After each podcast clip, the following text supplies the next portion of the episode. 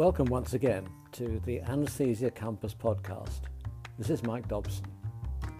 This week I'm delighted to welcome Professor Vojka Neskovic as our guest.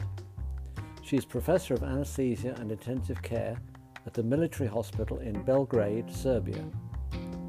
We'll be talking about what it's like to train as an anaesthetist in Serbia and how things have changed in the last 30 years, as well as the impact on co- of COVID 19. Vojka, it gives me huge pleasure to welcome you to the Anesthesia Campus podcast today. Hello, Mike. It's so nice to be here with you, and uh, I am really delighted to be a, a guest at this Anesthesia Campus podcast. Well, thank you. It's so nice to see you today. It's a it's a number of years since we uh, uh, we met face to face, but you're look you're looking very well. I'm pleased to say because I'm going to ask you later on, but I know you've been very ill with uh, with COVID, so uh, it's good to see you looking well again. Now, your your home, Vojka, is in Serbia, and we do have people listening to this podcast from all over the world. Some of them may not know very much about your country beyond its name, if they even know that. So, can you tell us a bit about your country first?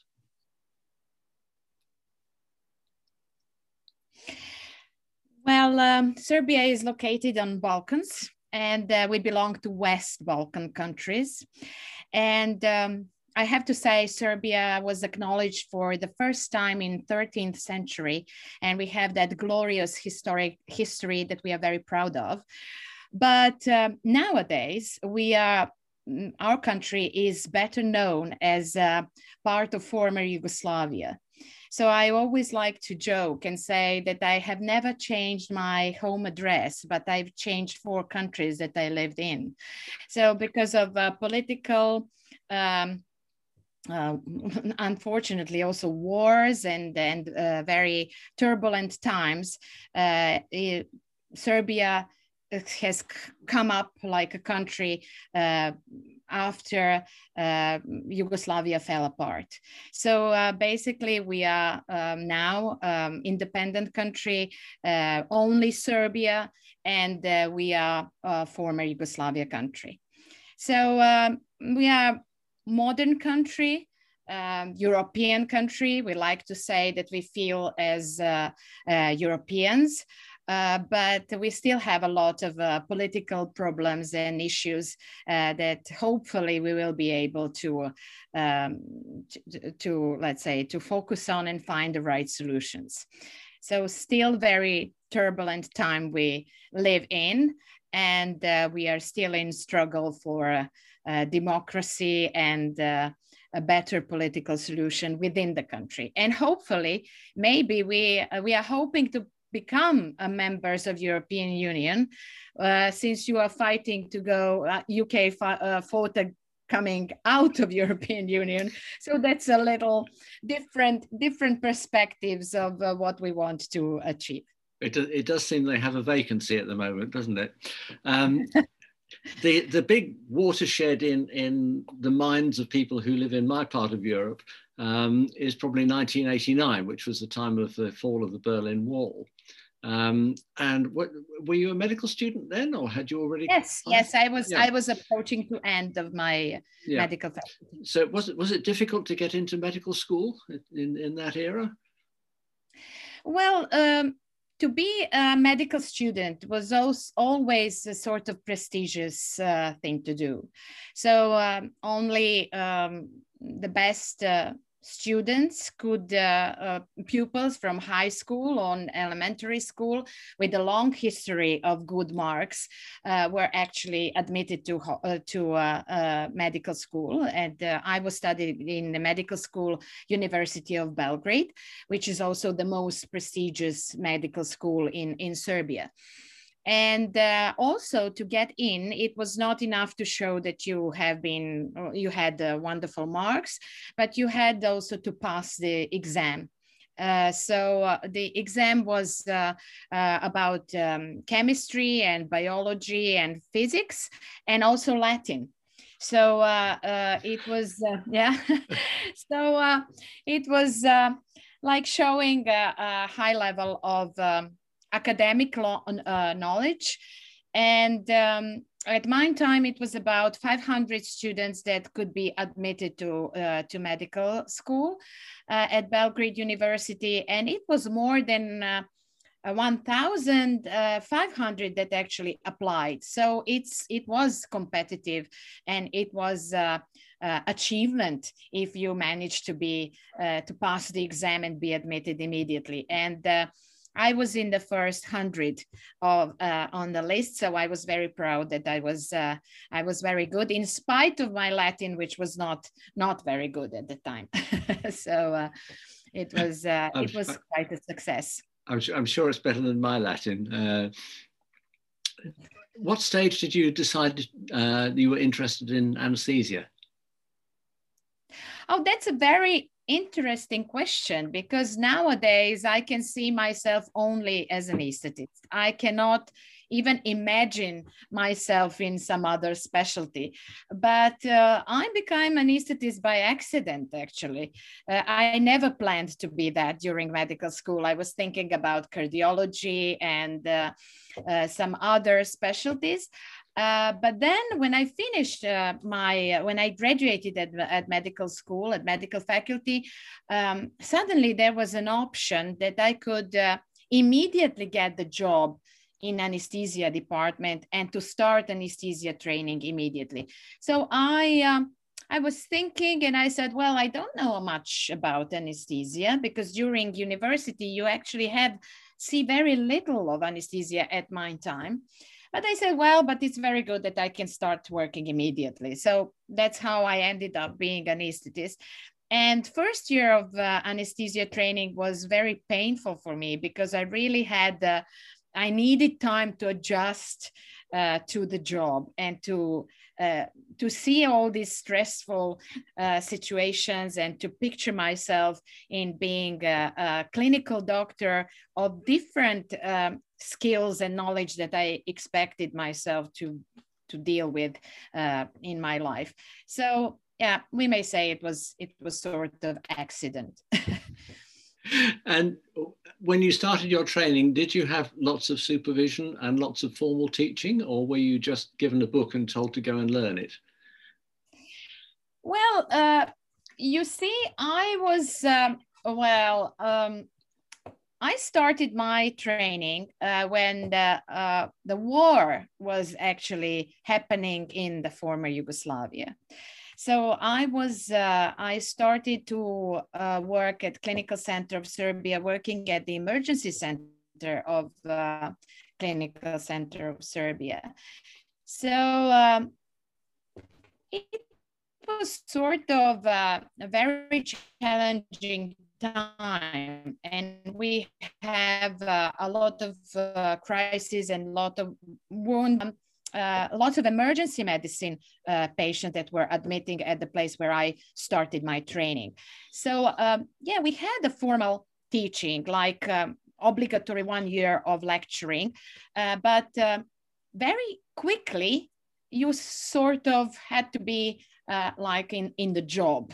So it was more like see one, uh, do one, and teach one uh, uh, methodology in training than actually some uh, uh, formal teaching or probably some modern training that you can see nowadays, in particularly in some very advanced countries. So, well, let, let me ask you about Serbia because I know you you, you told me that your daughter uh, is currently a medical student and is looking at possibly being a, an anaesthetist also. What, what sort of uh, training can she expect and how would it contrast with yours?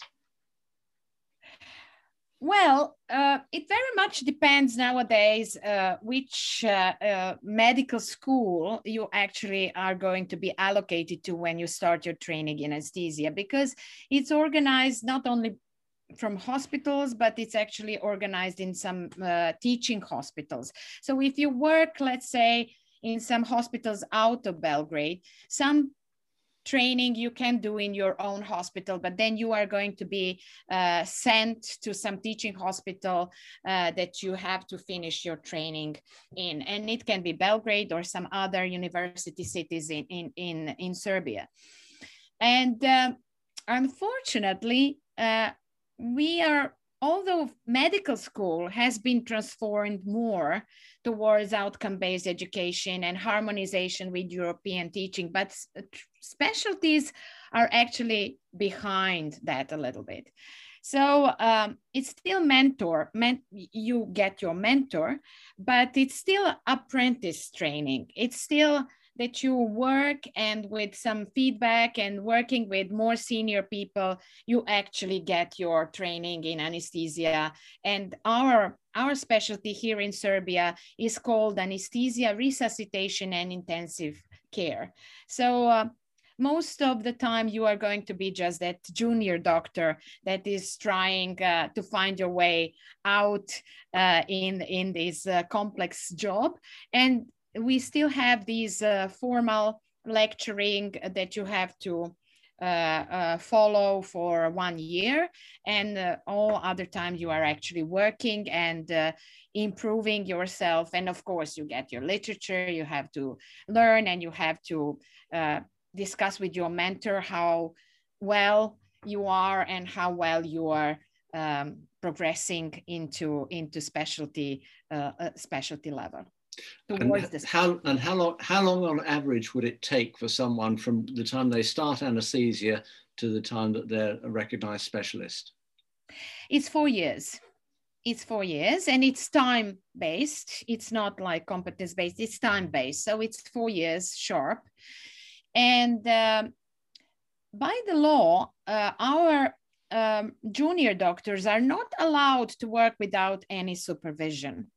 So if they are working, there has to be somebody more senior to supervise them. So they're never alone and decisions, they never, which is, which is on one hand a good thing, but on the other way, it's uh, a long way that you feel self-confident to be independent in decision making so i think we should probably make more balance into this road to professionalism and and special well like a special specialist in anesthesia and you're you're now uh, professor of anesthesia and intensive care in the in a military in the military hospital in in belgrade um, I know that at the moment you're still recovering from, from COVID and hoping to go back. Uh, but let's go back to pre-COVID. Can you take us through your average working week? What, what sort of things were you doing? Well, I do many things. yeah, first of all, most of the uh, most uh, of the time, I'm every day in the uh, either in theater with my list of patients, or I can be on call and uh, we don't have that on call that you stay at home but actually you have to be in the hospital. So we actually have 24 hours duty. And when i'm on duty most of the time i am actually working in the intensive care unit. That's how we cover these uh, uh, different fields of uh, of, uh, of different parts of, of uh, our department that has to be covered by uh, senior specialists. Uh, but also I am involved in um, uh, pre-graduating uh, graduated students. So I'm working with students from medical faculty. We have a, a um, course that is called anesthesia and intensive care, uh, which is uh, of uh, for one semester of duration. So uh, we are dealing with medical students as well, where they learn some basics of anesthesia and intensive care. And also I am mentoring my junior doctors and uh, most of the time I have three or four of them. So it's quite a, uh, quite a busy week actually. And I'm working uh, mostly in thoracic theaters nowadays. I used to work more cardiac. Now I'm mostly in thoracic theaters, which I found more interesting nowadays than I, uh, than I used to before. Before I was just so in love with cardiac, but now I'm in love with thoracic. So it's it's changing scopes. Do you do you have any particular research interests? Uh, well, uh, yes. Uh, now we are having two projects uh, that are developing, but unfortunately, due to COVID, everything is stopped. So we cannot uh, do much of a research right now. And uh, uh, I have two projects that we have been developing, and one is uh, correcting preoperative anemia for orthopedic patient, patients. And also um, I am working with uh, uh, uh, delirium and post-operative complications with uh, uh, elective thoracic patients. But also we are uh, involved in PROTHOR study, international multicentric study, and I am one of the of of let's say researchers, and that's uh, mechanical intraoperative mechanical ventilation for thoracic patients. So uh, a lot of things to do, but now it's just struggling with COVID. Yeah.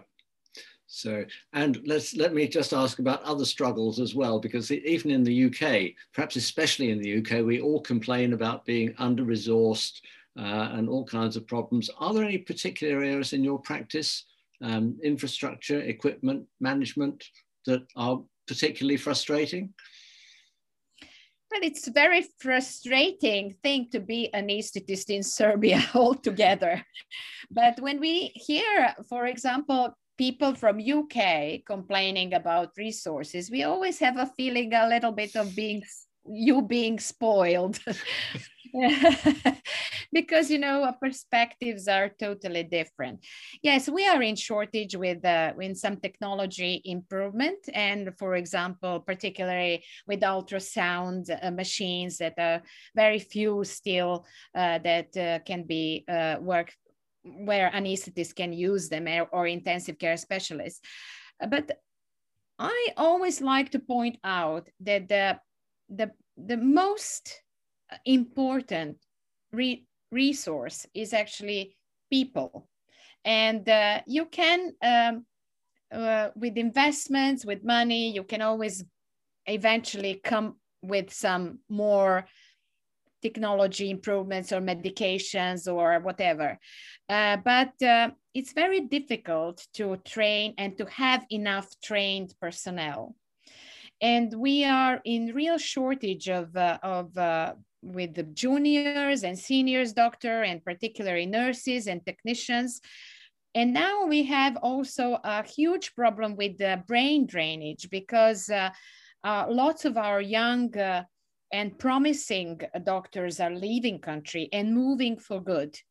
So, and uh, it uh, goes goes for both uh, doctors and nurses. And uh, I think that this is very frustrating that we as a country have to find a way to keep our uh, young and uh, capable people to stay and to work in Serbia. And I don't think that presently we have a solution for that. And it's not just about the money, it's about the whole uh, situation within the society. You can always just put it simple and say, well, they will go somewhere where there is a, where incomes are higher. But I think this is not the, the, the the whole truth. It's about how you see yourself as a young professional in some society, how acknowledged you are, how uh, uh, how you can see your progression within the profession. And I think that we still don't have the, as a country a right answer for that. Um, let me go back to the time that we first got to know each other, which I think was uh, 2006. Uh, there was a series of courses organized by the World Federation, uh, and their aim was to re-establish the links lost during the Cold War and help develop a new generation in terms of leadership and teaching techniques. Or to put it another way, it was a bunch of Western trained people coming over to sort you lot out. Uh, in a, what must have seemed like a very, very arrogant way. Um, it sounded very ambitious. And, and as you know, the faculty came from a number of different countries, as did the participants. We had people from Poland, Serbia, Bulgaria, and Macedonia, I think, the first time. And rather conveniently, for the three of the faculty who came from the UK, the only common language for the whole group was English. So it was really rather easy for us. Looking back, do you think it was uh, of any value having a bunch of foreigners turn up telling you how to do things? Uh, apart from the, the foreign faculty, did you learn very much or did you make links with any of the other participating national groups that, that have uh, uh, uh that were present. That's about six questions. Answer any that you feel like, or you can well, remember. I like to answer all of those. Yeah, because I think I never, I my my um, my perspective uh, is totally different. I never, I never ever felt that this was uh, a bunch of uh, that it were a bunch of uh, Western people coming to uh, teach us something or to show us how we don't know anything. Uh, actually, I I saw that as an opportunity, and I had a feeling that. Our skills, our competencies in, in, in teaching uh, were not comparable, for example, uh, to people coming from UK. So I really saw that as a, as an opportunity for me to learn uh, more and uh, I always loved English. I, I think that uh, it's the most beautiful language in the world, and uh, uh so it was also another another chance for me to practice and to improve myself. but I have to say that that those courses actually changed my career. a bit because from that 2006 I dedicated myself more to education.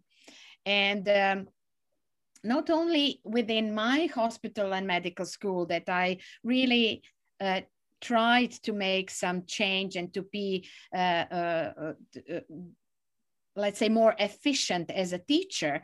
I also became involved in all these Teach the Teachers courses. And uh, nowadays, I'm still uh, a member of faculty of the Teach the Teachers master class of uh, the European Society of Anesthesia and Intensive Care. So now what I what I've learned at uh, in 2006, I tried to improve and to develop more, and now I am a, member of faculty uh, teaching somebody else, and uh, also those people are now coming also from Western European countries. So uh, it's not just a small girl coming from uh, from the Balkans teaching Western people uh, how to teach. It's just uh, to try and to make a better teaching everywhere in, in the Europe. And uh, particularly, I see those uh, courses as uh, very valuable in terms of networking. because I think that every participant that uh, finished the course in Teach the Teachers from 2006 up to now. Actually, uh, it's a, a huge, um, uh, how to say, group of people that were really connected and that see uh, training and our profession in a similar way. And now we communicate, we know each other, uh, we rely on each other, and inspire each other, motivate each other. So I think it's uh, it's very valuable. And uh, and although that was a pioneering, uh, um, let's say, uh, idea at that time in 2006, and something completely new, and maybe um, maybe not. Um, uh, uh, not finished as a structure altogether, but I think that it was very, uh, very good course, and those were the seeds that actually made uh, some very good teachers in anesthesia and trainers in anesthesia in Europe. Well, it's very, it's very kind of you to say so. Uh, I think what you're saying is, is really echoing something that you'd said earlier, uh, that the key resource is people. It's, it's not kit, it's not drugs. Uh, it's if you have good people, then it's amazing what can be achieved. And I know you, you've achieved a tremendous amount through your own teaching and uh, uh, professional leadership. Um, looking at now, I nearly crossed this question out because I thought, no, I can't possibly ask that because she's not old enough. However, you assured me that you can answer it. How your hospitals and anaesthetic techniques have changed, either for better or for worse, over the last 30 years, or let's say since, since you started your training, which is about the same period. It's exactly 30 years, actually. because I started my my uh, well uh, training in anesthesia is 29 years, but I worked as a clinical doctor before one one year before. Uh, so um, well, I may say uh, it really changed. Uh, uh, it's changed a lot, but those gradual changes somehow, somehow you, I have a feeling that uh, I've done the things always the same way. But then I start to remember and go back and reflect on my previous practice. And I may say that it's changed tremendously. Uh, first of all, it's an um, attitude uh, towards uh, the patients and and and uh, patient care, and then we have a more uh, technology nowadays that we use and it's more about ERAS protocols and more enhanced recovery of the patients. And uh, uh, I would say that we nowadays are more open-minded. And uh, of course, the other thing is that now we we are more aware, consciously aware of patient safety, and uh, it's a, a, a, bit a little little perspective. Um, otherwise, I don't think that uh, those basic skills of anesthesia if we don't talk uh, about use of ultrasound. Uh, but aside of that, I don't think that it's a change that uh, tremendously in, in, in, in basic skills. Uh, but those skills are put in a more modern perspective and more towards uh, patient care. So um, I would say that uh, yes, we improved uh, improved uh, a lot. Um, although uh, it uh, it's um, just to mention, for example, with um, blood transfusion that we changed our attitudes completely. Also with fluid management, it's com completely different. And then uh, mechanical ventilation, it uh, changed a lot. Things are different nowadays than they used to be. So it's uh, it's a, a tremendous change. Uh, but luckily, we all develop. So, uh, and we develop gradually and we improve. So uh, it's, uh, I think that it's uh, it's uh, natural that we grow up and that profession grows up with that with us together with us. Yeah, I would say so, so or at least I hope so. just finishing on, on, on a personal note, um, I was very sorry to hear that you had been uh, ill with COVID. And in fact, you were very ill on, on a ventilator with COVID. Were, were, you in your own intensive care unit? Well, that was a lifetime experience because yeah. um, I was working for six months in the red zone in the COVID hospital of my military medical hospital. And uh, then uh, uh, at the end of the day, I ended up uh, being treated in the ICU at that same COVID COVID hospital, and uh, I was yes, I was uh, the that most difficult patient with with the respiratory failure, with six days of mechanical ventilation and 18 days in the ICU, and that was happening in December, and. Um, but I would like to say, and um, uh, that I strongly believe that I survived uh, thanks to my uh, colleagues and doctors that, uh, that, took care of me.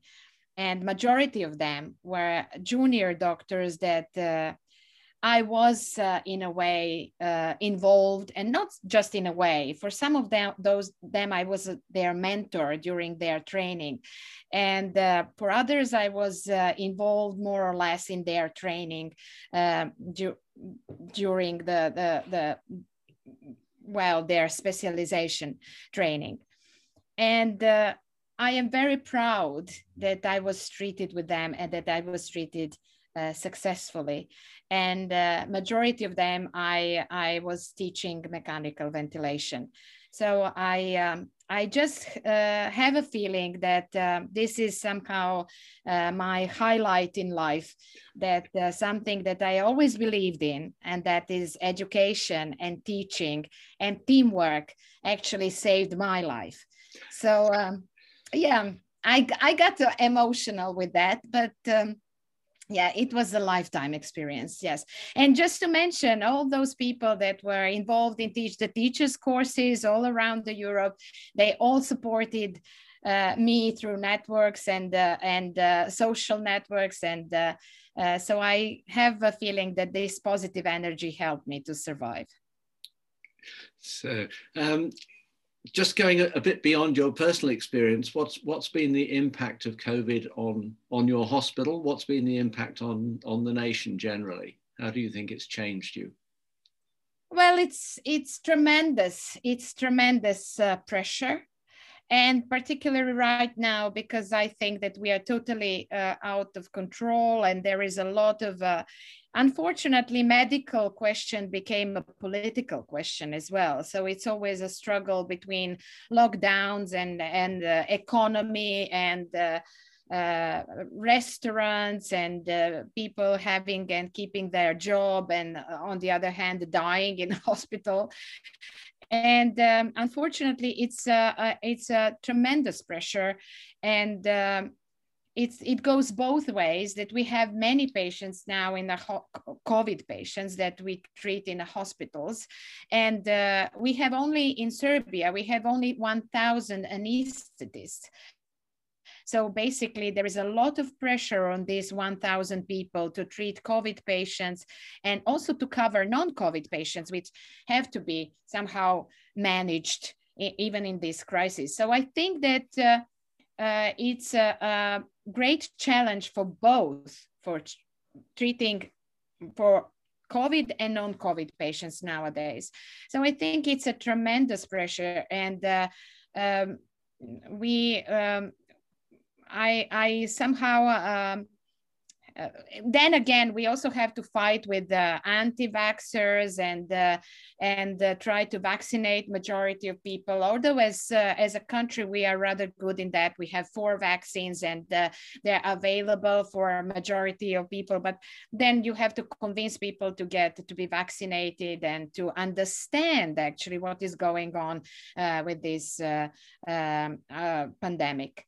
So it's uh, it's a very challenging time, uh, but um, I hope that we will um, come out of it uh, more clever, and uh, that we will uh, learn more about uh, public health problems and and again about education, not only of doctors but all the population itself, uh, also all citizens, and everybody has to understand uh, what is going on, and they should be uh, informed in a, in the right way.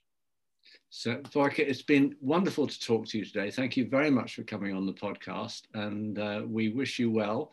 Please give our greetings to uh, your colleagues and congratulate them on learning the lessons so well that uh, that you taught them. Yeah, thank you, Mike. I was, uh, I'm also very happy to see you after uh, some time, and I wish everybody uh, um, all the best. And just uh, everybody be careful and uh, um, just uh, stay safe.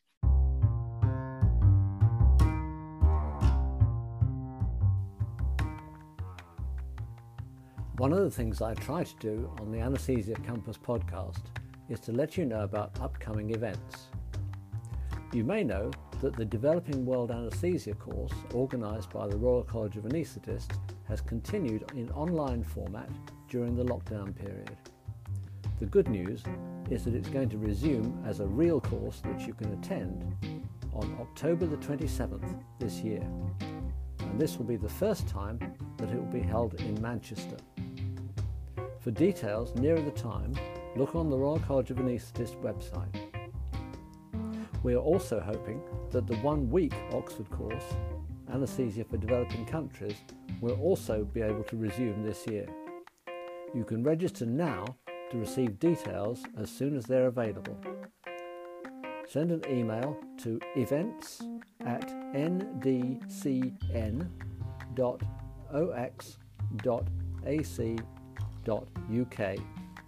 and they'll put you on the mailing list. That's all for now. From me, it's goodbye. Goodbye.